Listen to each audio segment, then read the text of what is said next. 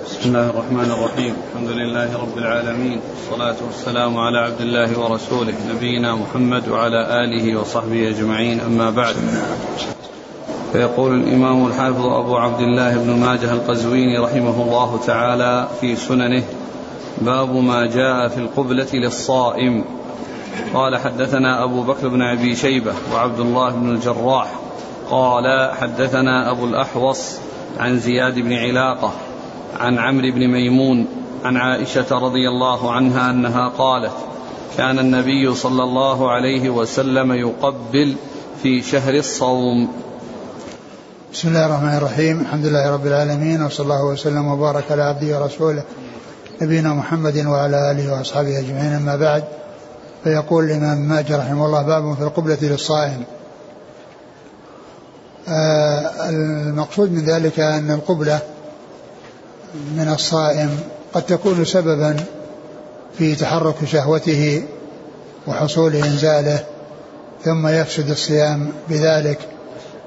فيكون الإنسان إذا كان سيترتب على ذلك آه هذا هذه المضرة وهذه المفسدة فإن الإنسان لا يقدم عليها. أما إذا كان لم يترتب عليها شيء فإنه لا بأس بها.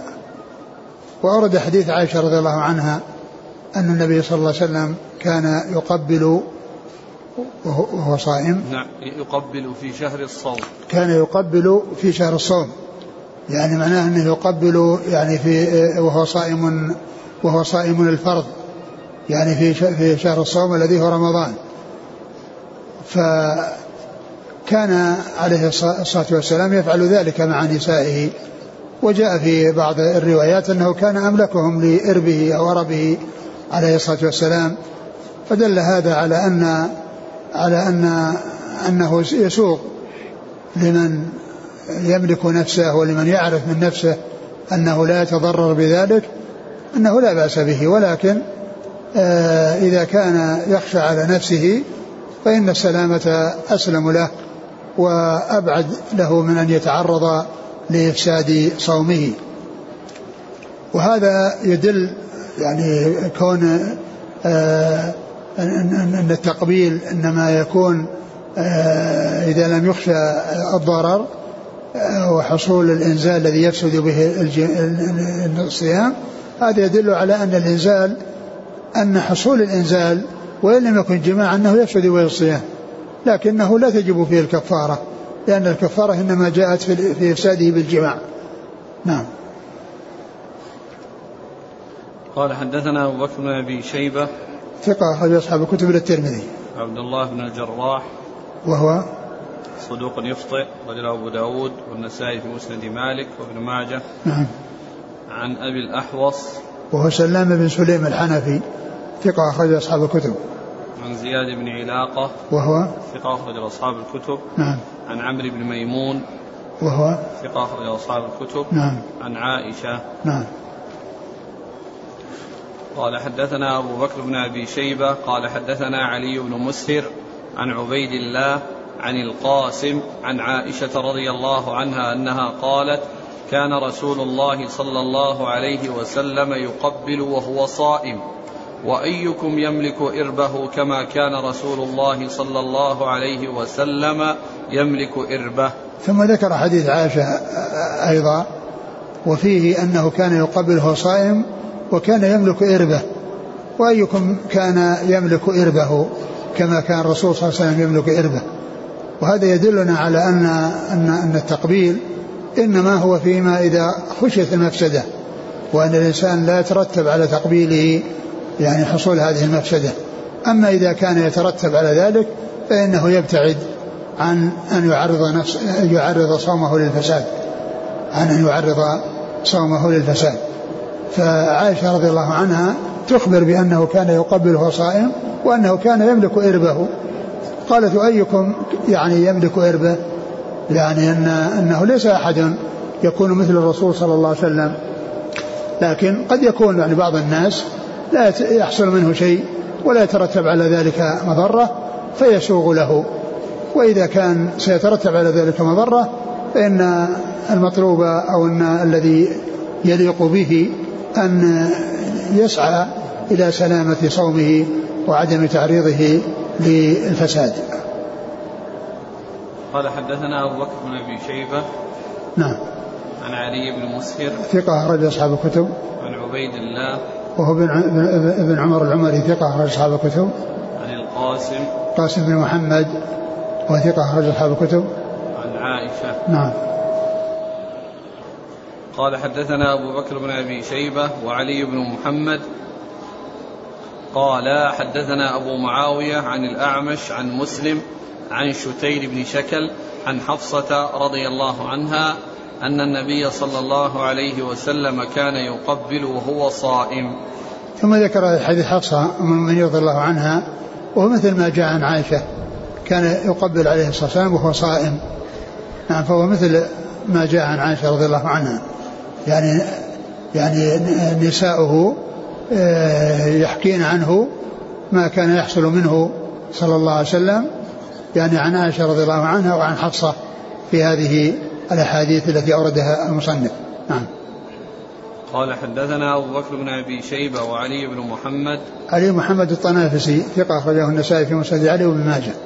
عن أبي معاوية محمد بن خازم الضرير الكوفي ثقة أخرج أصحاب الكتب. عن الأعمش سليمان بن مهران الكاهلي ثقة أخرج أصحاب الكتب. عن مسلم وهو مسلم البطيء وهو مسلم بن صبيح أبو الضحى ثقة أخرج أصحاب الكتب. عن شتير بن شكل وهو ثقة أخرج البخاري المفرد ومسلم وأصحاب السنن. نعم. عن حفصة أم المؤمنين رضي الله عنها قد أخرج لها أصحاب الكتب. قال حدثنا أبو بكر بن أبي شيبة قال حدثنا الفضل بن دكين عن إسرائيل عن زيد بن جبير عن أبي يزيد الضني, الضني عن, عن ميمونة مولاة النبي صلى الله عليه وسلم أنها قالت سئل النبي صلى الله عليه وسلم عن رجل قبل امرأته وهما صائمان قال قد أفطرا. ثم ذكر هذا الحديث عن ميمونة مولاة النبي صلى الله عليه وسلم أنه سئل عن رجل قبله وهو صائم فقال عليه الصلاة والسلام أفطر أي, الزوج والزوجة أفطرا وهذا يخالف الأحاديث التي مضت الدالة على أن التقبيل أنه يسوغ آه، آه، أنه يسوغ يعني إذا لم يترتب عليه مضرة. وهنا يفيد أن التقبيل يحصل معه الإفطار ولكن الحديث في إسناده ضعف لأن فيه الظن الظني هذا وهو ضعيف. نعم. قال حدثنا أبو بكر بن أبي شيبة عن الفضل بن دكين وهو أبو نعيم ثقة أخرج أصحاب الكتب. عن إسرائيل وهو ثقة أخرج أصحاب الكتب. عن زيد بن جبير. ثقة أخرج أصحاب الكتب. زيد بن جبير نعم. زيد بن جبير. اي نعم. زيد بن جبير؟ ثقة. يقول البوصيري هذا إسناد فيه زيد بن جبير وشيخه وهما ضعيفان. اي بس ما هو صحيح. يعني زيد بن جبير أخرج أصحاب الكتب الستة. ثقة أخرجه الجماعة. عن أبي يزيد الضني نعم. وهو؟ مجهول أخرجه النسائي بن ماجه. نعم. عن ميمونة. أخرج لها. أصحاب السنن. نعم. قال رحمه الله تعالى باب ما جاء في المباشرة للصائم. قال حدثنا أبو بكر بن أبي شيبة قال حدثنا إسماعيل بن علية عن ابن عون عن إبراهيم قال دخل الأسود ومسروق على عائشة رضي الله عنها فقال أكان رسول الله صلى الله عليه وسلم يباشر وهو صائم؟ قالت كان يفعل وكان أملككم لإربه. ثم ذكر المباشرة للصائم. المقصود بالمباشرة يعني هنا يعني اتصال البشرة بالبشرة أو التصاق البشرة بالبشرة يعني وحصول المس كان يعني يقع تقع بشرة على بشرتها. وهذا يعني أعم من التقبيل لأن التقبيل يعني نوع يعني فيه اتصال البشرة بالبشرة. ولكن المباشرة أعم من ذلك لأنها سواء كان حصل في تقبيل أو يعني الخد على الخد أو اليد على يعني شيء من من من, من الجسد هذه يقال لها مباشرة لأن جسد اتصل بجسد لكن من غير جماع أو محاولة جماع من غير جماع ولا محاولة جماع. والمباشرة تطلق على الجماع كما جاء في القرآن فالآن باشروهن. وتطلق أيضا على الاستمتاع بدون الفرج كما جاء بالنسبة للحائض افعلوا كل شيء إلا, إلا الجماع. وتطلق على الاتصال من غير محاولة الاستمتاع والإنزال. والذي هنا هو هذا هو الذي من هذا القبيل. الذي هو كون الجسد اتصل بالجسد بأن يكون يعني مس يعني يدها أو مس عضدها أو مس خدها. أو اتصل يعني جزء يعني شيء من جسده يعني اتصل التصق بجسدها. هذه المباشرة التي يعني تتعلق بالصائم وأنه يحصل منه المباشرة. لا, لا, لا الجماع ولا محاولة الجماع. لا الجماع ولا محاولة الجماع وإنما هو يعني مثل قبلة إلا أنها عام من القبلة لأن القبلة هي من جنس المباشرة لأن يعني بشرة اتصلت بالبشرة لكن المباشرة عام منها. فأورد حديث حديث. حديث دخل الأسود المسروق على عائشة نعم. فقال أكان صلى الله عليه وسلم يباشر وهو صائم؟ قالت كان يفعل وكان أملككم لإربه. يعني كان يفعل وكان أملككم لإربه. يعني مثل التقبيل. يعني وكان أملكهم لإربه وكذلك اتصال الجسد أو التصاق الجسد أو مس الجسد كان أملكهم لإربه وهذا مثل ما مثل ما يقال في القبلة. إذا كان هذا الاتصال أو الالتصاق أو التقارب يعني لا يترتب عليه مضرة مثل القبلة التي لا يترتب عليها مضرة فالحكم واحد.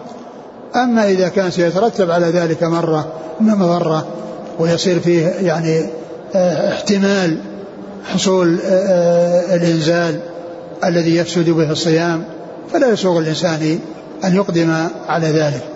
والحاصل أن المباشرة تكون بالجماع فلا نباشرهن وابتغوا ما كتب الله لكم وتكون بالاستمتاع الذي هو مثل الجماع لكنه ليس في الفرج ومنه اصنعوا كل شيء الا النكاح يعني مع الحائض ومنه مثل هذا الاتصال والتقارب والالتصاق ومس يعني آه، شيء من المرأة.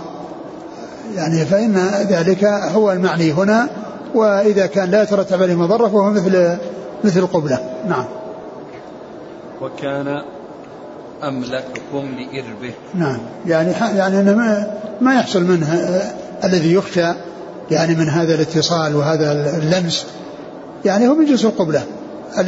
المباشرة هذه من جنس القبلة لأن يعني القبلة مباشرة جسد للجسد إلا أن المباشرة أعم من القبلة.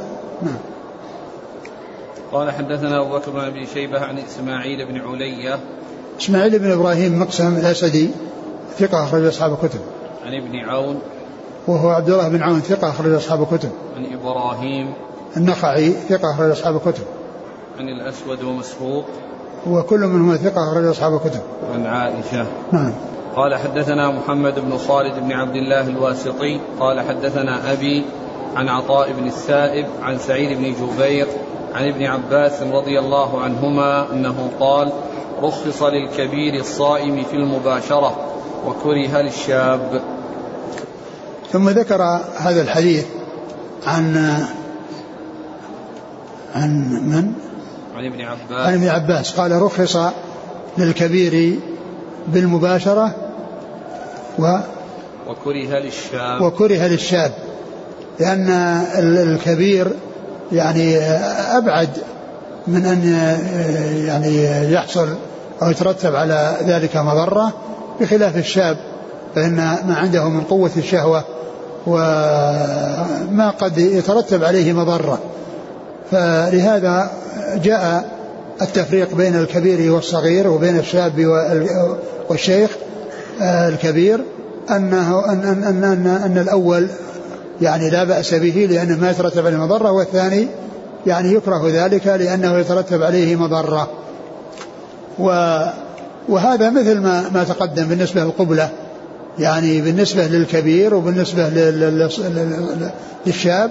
كل منهما إذا كان يترتب عليه مضرة فلا يسوق وإذا كان لا يترتب لا بأس بذلك. لكن من من تقوى شهوته ومن يكون قوي الشهوة يعني ويخشى عليه أو الأولى له أن يبتعد عن الشيء الذي يؤثر على صيامه. نعم. والحديث هو ضعيف الإسناد ولكنه صحيح المتن. ضعيف الإسناد ولكنه صحيح المتن لأنه جاء في آه، في آه، سنن أبي داود من حديث أبي هريرة بإسناد صحيح. وأما هذا ففيه علتان فيه عطاء بن السائب وهو اختلط وخالد بن عبد الله الطحان هذا روى عنه بعد الاختلاط وابن وابن خالد هذا الذي هو محمد بن خالد ضعيف ولكن المتن صحيح. وفيه في أبي داود أن شابا استأذن النبي صلى الله عليه وسلم فلم يأذن له وشيخ استأذنه فأذن له. نعم.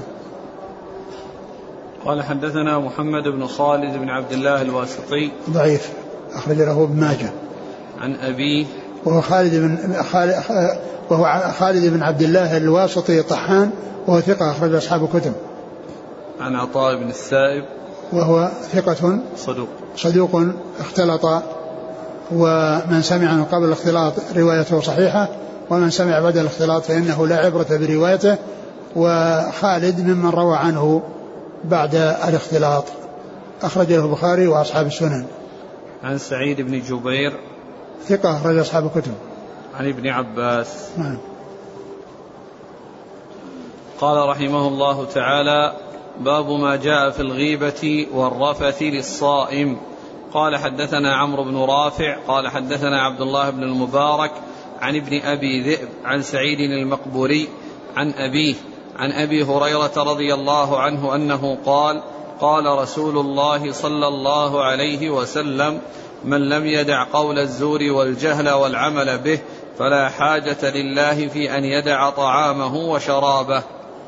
ثم ذكر الغيبة باب باب الغيبة والرفث للصائم باب الغيبة والرفث للصائم. الغيبة هي كما فسرها رسول الله صلى الله عليه وسلم في الحديث ذكرك أخاك بما يكره. ذكرك أخاك بما يكره.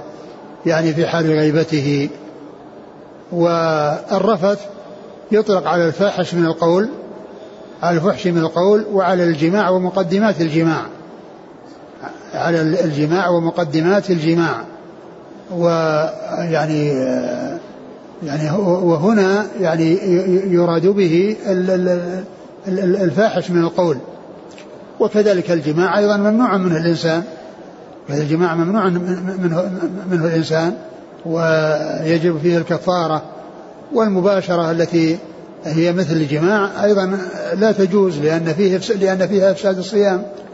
ثم ذكر حديث حديث أبي هريرة قال من لم يدع قول الزور والجهل والعمل به فلا حاجة. من لم يدع قول الزور يعني الذي هو الكلام آه، آه، الباطل والكلام السيء والعمل والجهل يعني الجهل على الناس وهو يعني آه، فعل الجهال وفعل الجاهلين الذي يعني يكون فيه الإيذاء للناس والتسلط عليهم بالقول. بالقول السيء وكذلك العمل به. يعني هنا فيه القول وفيه العمل. كل منهما آه، لا لا يسوغ للإنسان أن يقدم على أمر محرم سواء كان قوليا أو فعليا.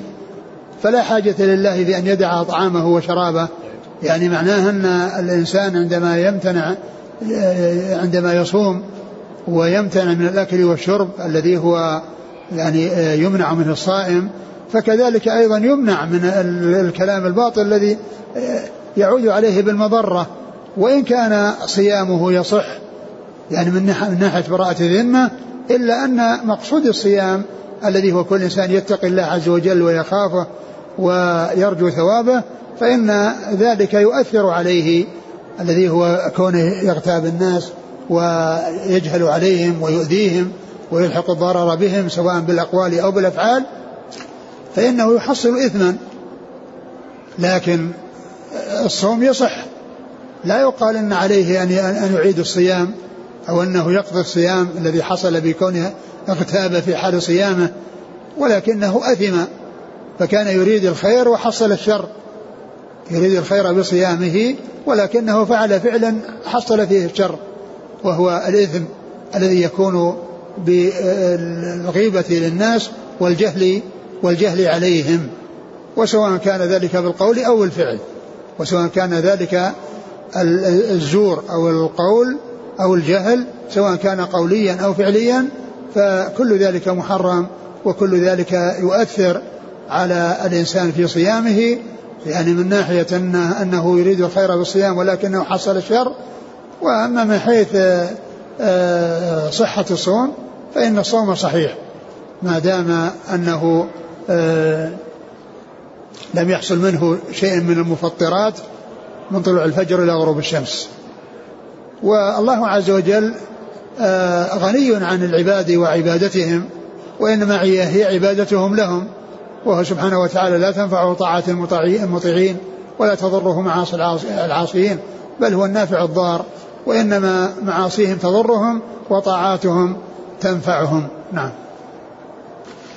قال حدثنا عمرو بن رافع ثقة رجل ابن ماجه نعم. عن عبد الله بن المبارك ثقة رجل أصحاب الكتب عن ابن أبي ذئب وهو محمد عبد محمد بن محمد بن عبد الرحمن بن المغيرة بن المغيرة هو ثقة رجل أصحاب الكتب عن سعيد المقبري وهو ثقة أخرج أصحاب الكتب. عن أبيه وأبوه كذلك ثقة أخرج أصحاب الكتب. عن أبي هريرة. نعم.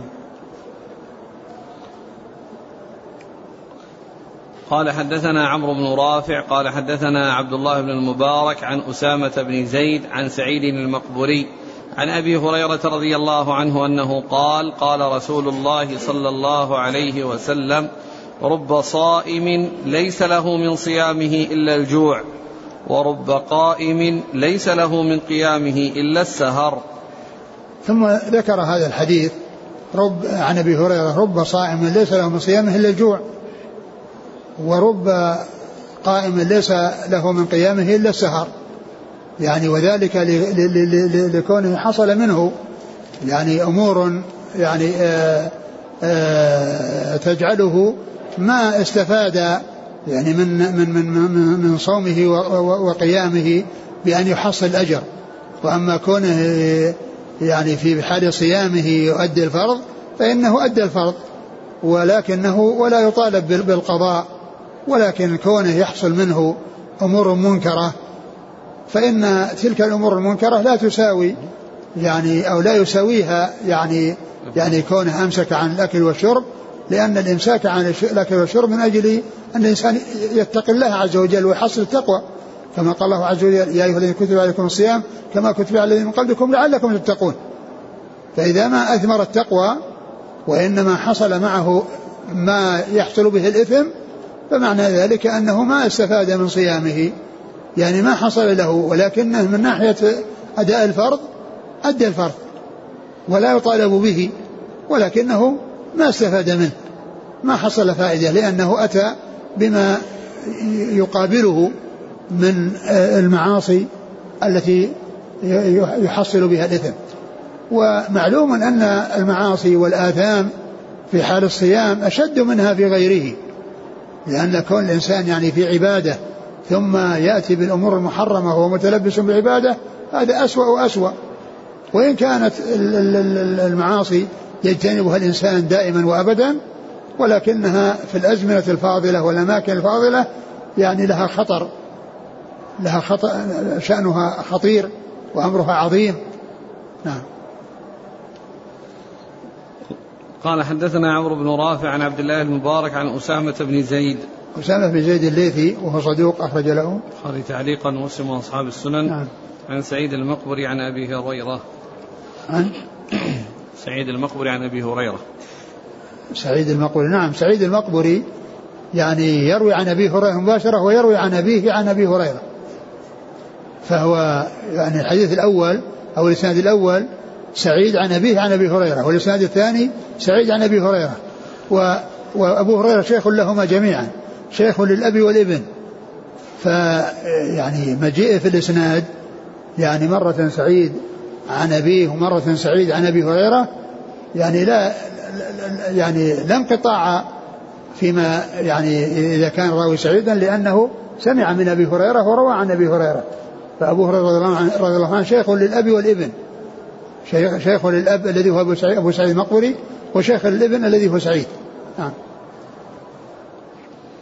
قال حدثنا محمد بن الصباح قال أخبرنا جرير عن الأعمش عن أبي صالح عن أبي هريرة رضي الله عنه أنه قال قال رسول الله صلى الله عليه وسلم إذا كان يوم صوم أحدكم فلا يرفث ولا يجهل وإن جهل عليه أحد فليقل إني امرؤ صائم.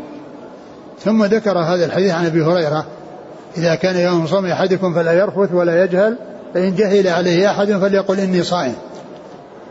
قوله إذا كان يوم صوم أحدكم يعني هذا مطلوب من الإنسان في في جميع الأحوال كون صائم صائم أو غير صائم. يعني مطلوب منه يعني أن أن ألا يحصل منه الرفث الذي هو الفاحش من القول وألا وكذلك الجهل على الناس بقول أو فعل وأنه لو حصل أن أحد جهل عليه بمعنى أنه عامله معاملة سيئة وسبه وعابه وتكلم عليه بكلام قبيح فإنه لا يقابله وإنما يكف عن مقابلته ثم يقول إني صائم إما مذكرا لنفسه بحيث أنه يستمر على على ما هو عليه من الإمساك عن القول السيء أو الرد السيء لئلا يحصل في ذلك إخلال في صيامه وكذلك أيضا بالنسبة يعني آآ آآ يعني لا لا وكذلك أيضا تذكير غيره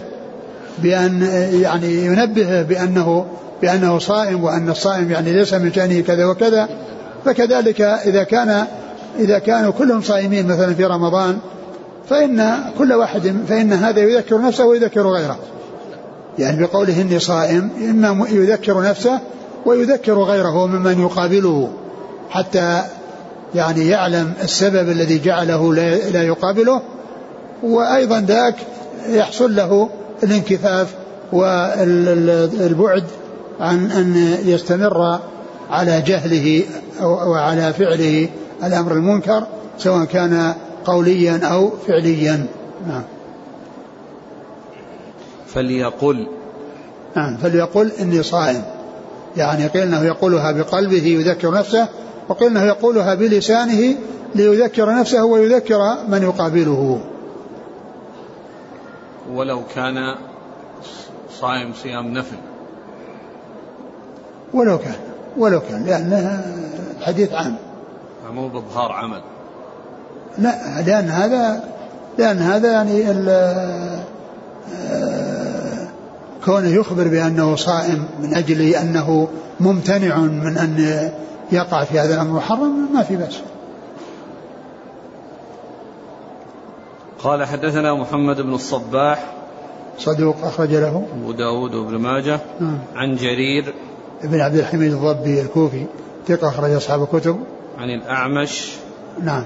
عن أبي صالح عن أبي هريرة. أبو صالح ذكوان السمان ثقة أخرج أصحاب الكتب. قال رحمه الله تعالى باب ما جاء في السحور. قال حدثنا أحمد بن عبده قال أخبرنا حماد بن زيد عن عبد العزيز بن صهيب عن أنس بن مالك رضي الله عنه أنه قال قال رسول الله صلى الله عليه وسلم تسحروا فإن في السحور بركة. ثم ذكر باب في السحور والسحور والسحور آه، بالفتح والضم يراد بالفتح الشيء الذي يتسحر به وهو الطعام أو الشرب لأن هذا قال له سحور. وأما الأكل أو الشرب الذي يكون في السحر من أجل الصيام فيقال له سحور بالضم. ف يعني وهناك كلمات تماثل وعلى هذا القياس ما كان بالفتح يراد به الشيء الذي يفعل أو الشيء الذي يستعمل وما كان بالضم يراد به الاستعمال وهو الفعل. فالسحور والسحور السحور اسم لما يتسحر به والسحور أكل الطعام في في السحر من أجل الصيام. ومثل ذلك السعوط والسعوط السعوط والسعوط وهو ما يوضع في الأنف ويقطر بالأنف. يقال بالفتح سعوط للماد للمادة التي توضع في الأنف وسعوط وهو إدخالها في الأنف. وكذلك الوجور والوجور. الوجور يعني ما يوضع في الحلق. والوجور هو الفعل الذي وضعه في الحلق. وكذلك الوضوء والوضوء. الوضوء اسم للماء المستعمل. والوضوء نفس الفعل الذي هو كل إنسان يغسل وجهه ويغسل يديه ويغسل يمسح رأسه ويغسل رجليه. هذا فعل يقال له وضوء. وكذلك الطهور والطهور هو بمعنى الطهور اسم لما يتطهر به سواء كان ماء أو أو يعني آه تيمما والطهور هو الفعل الذي هو الوضوء أو التيمم. فهي كلمات آه تكون مفتوحة ومضمومة والمفتوح هو الاسم للشيء المستعمل والمضموم هو نفس الاستعمال.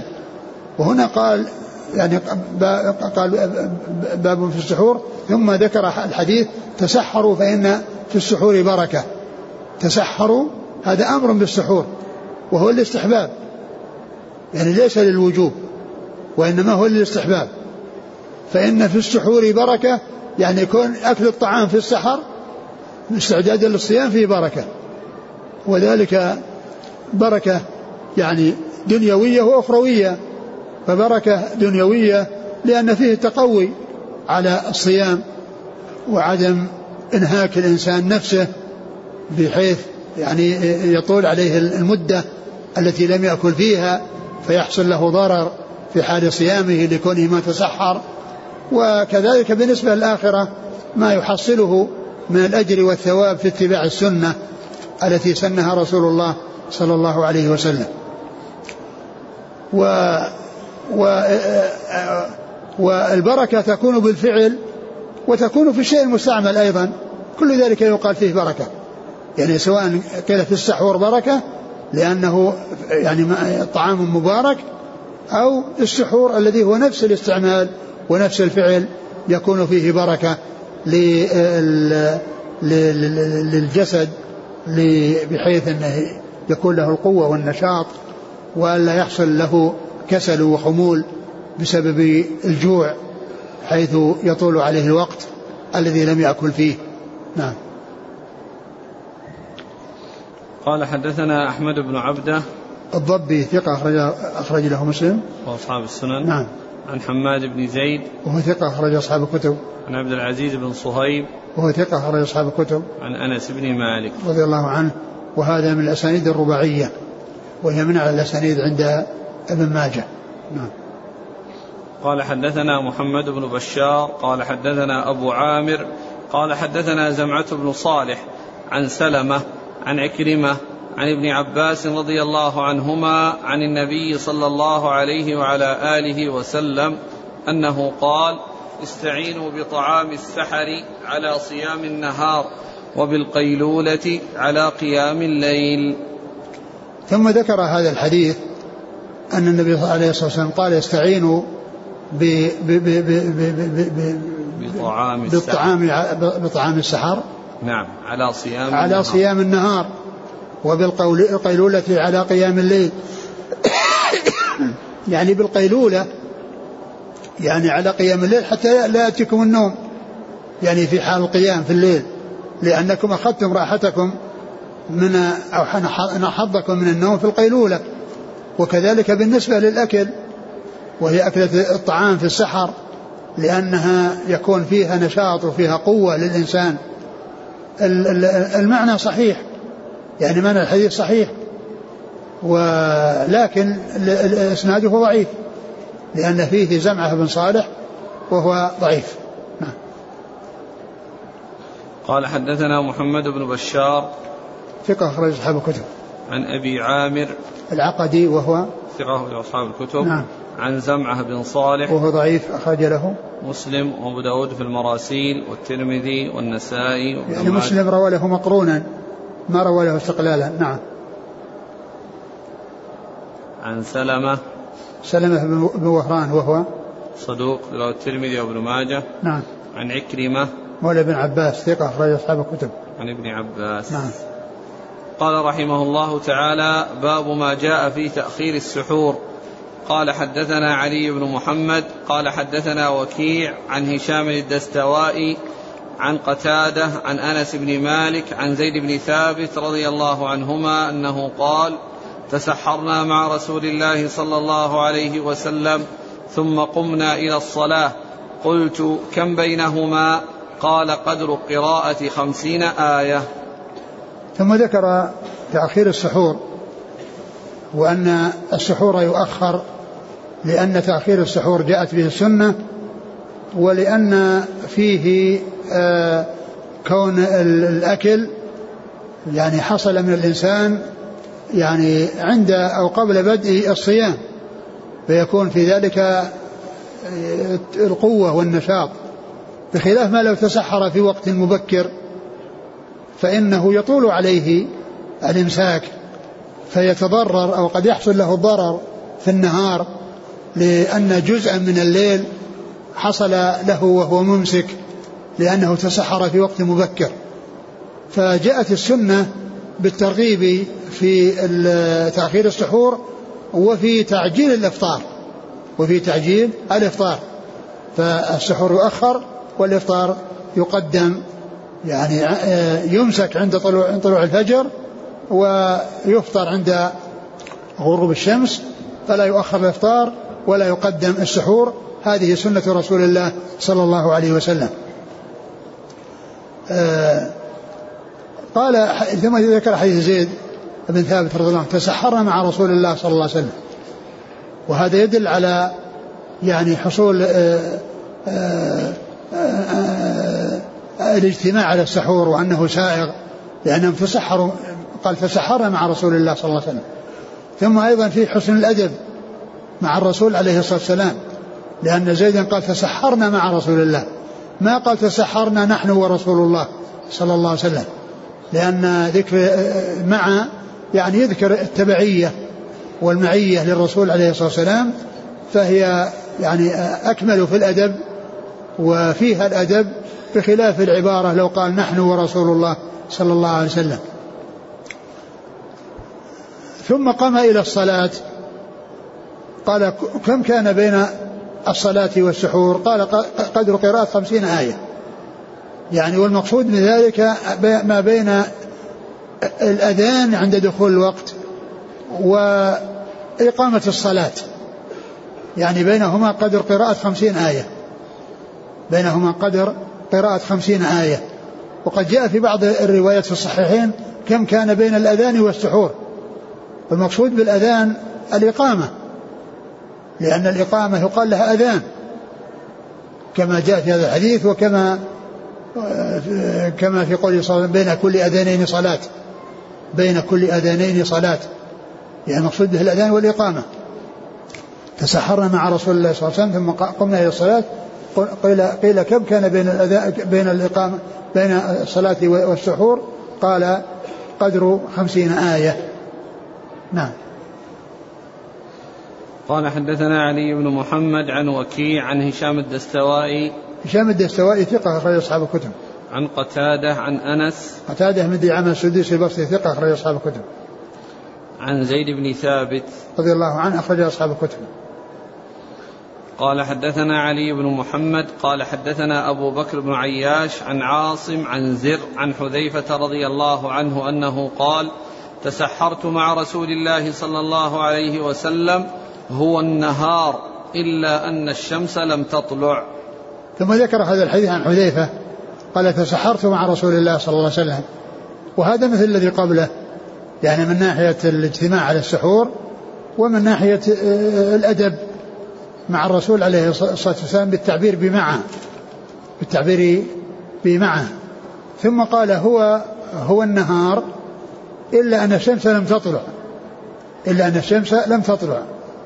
وهذا اللفظ فيه إشكال من ناحية أن أن, أن قوله إلا أن الشمس لم تطلع ومن حيث قوله هو النهار ف فيحمل يعني يعني كما قال بعض أهل العلم يعني أن, أن, أن أنه هو النهار يعني الذي هو طلوع الفجر. إلا أن الشمس لم تطلع يعني معناه أن أن أن أن أن, أن, أن النهار أو يعني طلوع الفجر الذي هو طلوع طلوع المقصود بطلوع الفجر الذي هو يعني آه، يمتد إلى أن تطلع الشمس.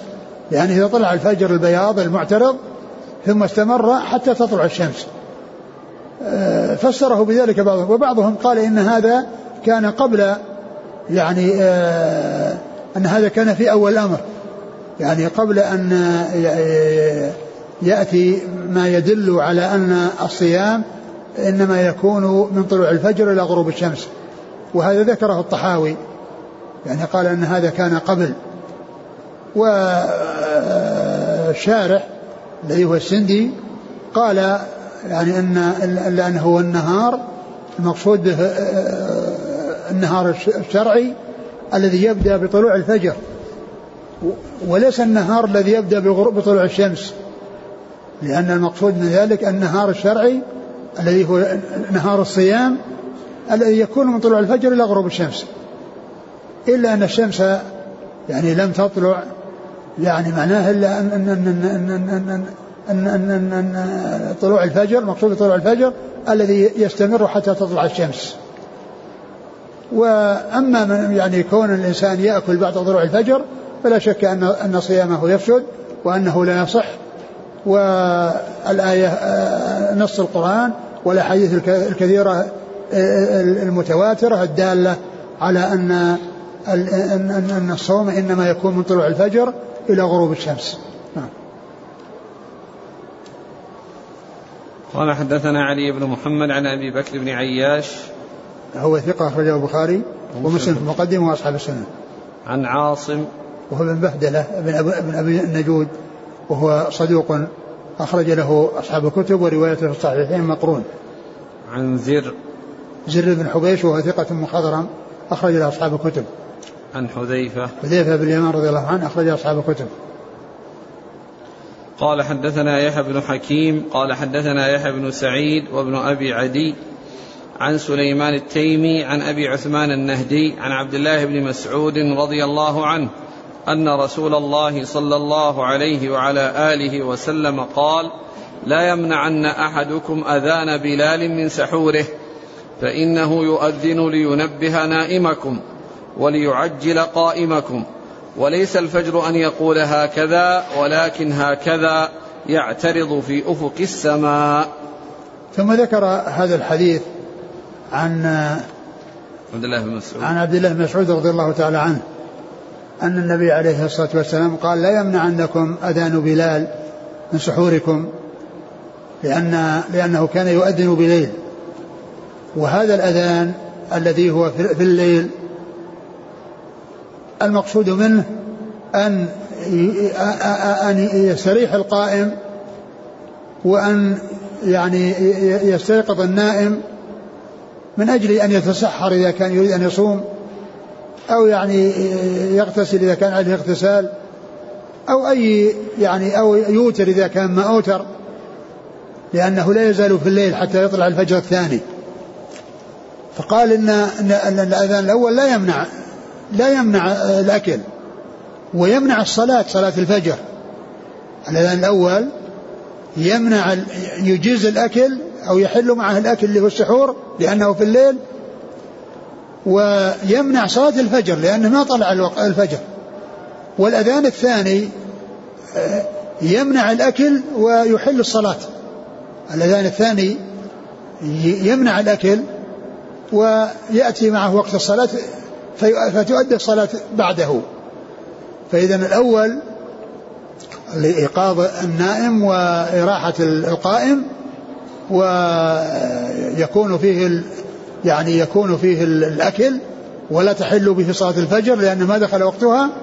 والأذان الثاني عكسه يحل الصلاة ويمنع الأكل لأنه بدأ النهار. ثم ذكر يعني الفجرين. الفجر الكاذب والفجر الصادق. وقال إن الفجر ليس هكذا يعني الذي يأتي مستطيلا يعني في السماء وإنما المقصود به هكذا الذي يأتي في العرض. ثم يعني يستمر يعني الضياء حتى تطلع الشمس. فالفجر فجران. فجر كاذب وهو الذي يكون مستطيلا في الأفق وفجر صادق وهو الذي يأتي معترضا في الأفق ويستمر في الانتشار شيئا فشيئا حتى تطلع الشمس. نعم. قال حدثنا يحيى بن حكيم ثقة أخرج له. أبو داود والنسائي بن ماجه. نعم. عن يحيى بن سعيد القطان ثقة أخرج أصحاب الكتب. وابن أبي عدي. وهو ثقة أخرج أصحاب الكتب. نعم. عن سليمان التيمي. سليمان بن طرخان التيمي ثقة أخرج أصحاب الكتب. عن أبي عثمان النهدي. وهو ثقة أخرج له. أصحاب الكتب. نعم. عن عبد الله بن مسعود. رضي الله تعالى عنه أخرج له أصحاب الكتب. قال رحمه الله تعالى باب ما جاء في تعجيل الإفطار. قال حدثنا هشام بن عمار ومحمد بن الصباح. قال حدثنا عبد العزيز بن أبي حازم عن أبيه عن سهل بن سعد رضي الله عنه أن النبي صلى الله عليه وسلم قال لا يزال الناس بخير ما عجلوا الإفطار. ثم ذكر تعجيل الإفطار. لما ذكر تأخير السحور ذكر تعجيل الإفطار. وأورد فيه هذا الحديث عن النبي عليه الصلاة والسلام أنه قال لا يزال الناس بخير ما عجلوا الإفطار. لا يزال الناس بخير لأنهم بذلك يتبعون السنة ويأخذون بما جاء في كتاب الله وسنة رسوله عليه الصلاة والسلام. لأن الكتاب يعني آه، آه، ثم أتم الصيام إلى الليل والليل يحصل بالغروب. وكذلك قوله صلى الله عليه وسلم يعني في هذا الحديث يعني لا يزال الناس بخير ما عجل الإفطار. يعني بعد تحقق الغروب. يعني بعد أن تغرب الشمس ويتحقق غروبها فإنه يحصل الإفطار كما جاء في الحديث إذا أقبل الليل من ها هنا وأدبر النهار من ها هنا إذا أدبر النهار الليل من ها هنا وإذا أقبل إذا أقبل الليل من ها هنا وأدبر النهار من ها هنا فقد أفطر الصائم. يعني فتعجيل تعجيل الإفطار سنة وفيه مخالفة لليهود ومخالفة لأهل البدع ممن ينتسب للإسلام. فإن اليهود يؤخرون وبعض المبتدعة المنتسبين للإسلام يؤخرون وأهل الإسلام يعني آه، آه، يبادرون بالإفطار بعد تحقق الغروب. يبادرون بالإفطار بعد تحقق الغروب. نعم. قال حدثنا هشام بن عمار ومحمد بن الصباح عن عبد العزيز بن أبي حازم وهو؟ صدوق لأصحاب الكتب عن أبيه وهو؟ ثقة لاصحاب الكتب نعم. عن سهل بن سعد. الساعدي رضي الله عنه أخرج أصحاب الكتب. قال حدثنا أبو بكر بن أبي شيبة قال حدثنا محمد بن بشر عن محمد بن عمرو عن أبي سلمة عن أبي هريرة رضي الله عنه. قال قال رسول الله صلى الله عليه وعلى آله وسلم لا يزال الناس بخير ما عجلوا الفطر. عجلوا الفطر فإن اليهود يؤخرون. ثم ذكر حديث أبي هريرة وهو مثل حديث سالم بن سعد. لا يزال الناس بخير ما عجل الفطر ثم قال عجل الفطر فإن اليهود يؤخرون. وهذا في بيان ان ان ان, أن في مخالفة أهل الكتاب. مخالفة أهل الكتاب. وكذلك مخالفة أهل البدع الذين هم على طريقة أهل الكتاب. يعني في وقوع في, في, في, في هذا الفعل الذي هو لا يتفق مع ما أرشد إليه الرسول الكريم صلوات الله وسلامه وبركاته عليه. نعم. قال حدثنا أبو بكر بن أبي شيبة عن محمد بن بشر. وهو ثقة أخرج أصحاب الكتب. عن محمد بن عمرو. وهو صدوق أخرج له أصحاب أصحاب أصحاب الكتب نعم. محمد بن عمرو محمد بن عمرو بن علقمة بن علقمة بن وقاص الليثي. صدوق أخرج أصحاب الكتب. عن أبي سلمة بن عبد الرحمن بن عوف. وهو ثقة أخرج أصحاب الكتب. عن أبي هريرة رضي الله عنه. نعم. قال رحمه الله تعالى باب ما جاء على ما يستحب الفطر. والله تعالى أعلم وصلى الله وسلم وبارك على عبده ورسوله نبينا محمد وعلى آله وأصحابه أجمعين.